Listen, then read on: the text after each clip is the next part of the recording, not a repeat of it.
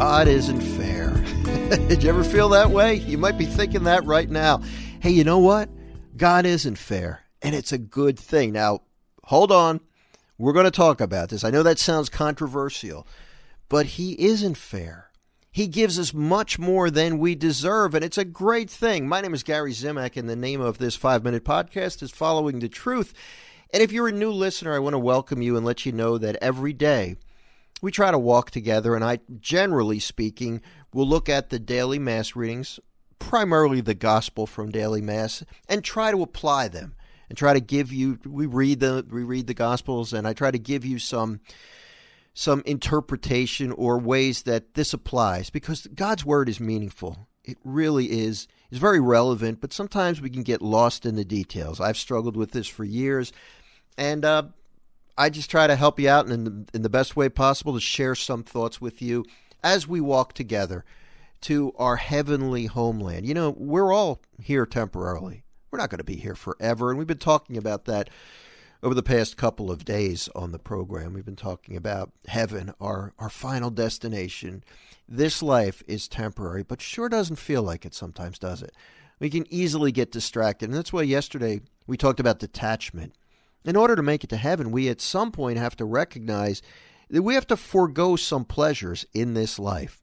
Because things, material things, they're not bad in and of themselves, but they're distracting and they can take us away from focusing on Jesus. And, and it, they can somehow sometimes hinder us from following him and getting to heaven. So let's let's talk a little bit. Let's read this gospel from today's mass and keep in mind this theme: God isn't fair.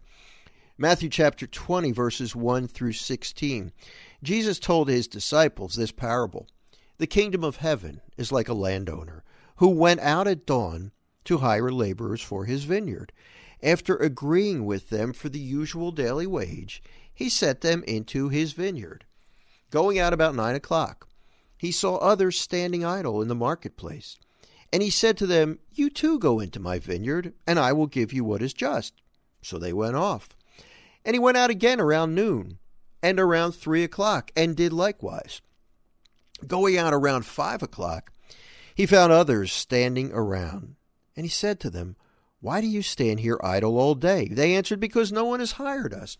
He said to them, You, to, you two go into my vineyard. When it was evening, the owner of the vineyard said to his foreman, Summon the laborers and give them their pay, beginning with the last and ending with the first.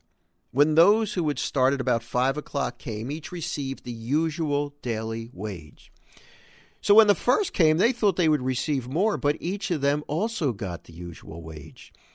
And on receiving it, they grumbled against the landowners, saying, These last ones worked only one hour, and you have made them equal to us who bore the day's burden and the heat? He said to one of them in reply, My friend, I'm not cheating you. Did you not agree for me, with me for the usual daily wage? Take what is yours and go. What if I wish this last one the same as you? What if I wish to give this last one the same as you? Or am I not free to do as I wish with my own money? Are you envious because I am generous? Thus, the last will be first, and the first will be last. All I can say is, ouch. you know, sometimes we'll look at a person and we'll say, you know what? This guy, this guy's nasty.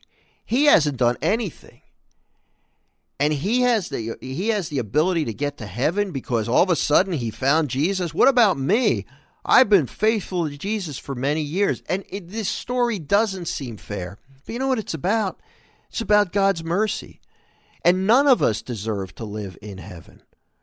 We've also we've all committed offenses that make us not deserve it, and it's impossible to get to heaven except through the through Jesus Christ, through the victory that He won for us on the cross. I don't deserve it. You don't deserve it. But He gives it to us. Who are we to question people with sordid pasts and people who have for years ignored Jesus? He isn't fair. And I thank Him for not being fair. God bless you. Talk to you next time.